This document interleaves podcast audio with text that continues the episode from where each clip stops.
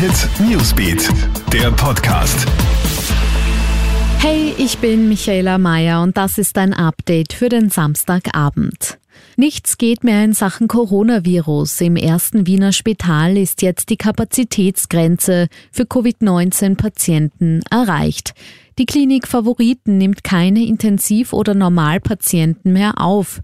Grund zur Sorge bestehe aber nicht. Laut dem Wiener Gesundheitsverbund seien in anderen Spitälern der Stadt noch genug Betten frei. In Wien sind derzeit 180 Corona-Patienten im Krankenhaus, 22 davon auf Intensivstationen. Österreichweit werden immer mehr Covid-19-Patienten in Spitälern behandelt. Aktuell sind es gesamt 350.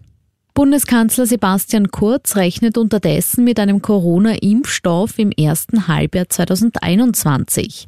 Da wird ein Impfstoff nicht nur erforscht, sondern auch zugelassen sein und in Europa auch zur Anwendung kommen, sagt Kurz heute nach einem Treffen mit führenden Pharmakonzernen in der Schweiz. Zufrieden zeigt sich Bundeskanzler Kurz auch in Sachen Corona-Medikamenteforschung. Es gebe erfolgsversprechende Medikamente, die die Corona-Sterberate und auch die durchschnittliche Aufenthaltsdauer im Spital deutlich reduzieren können, so kurz.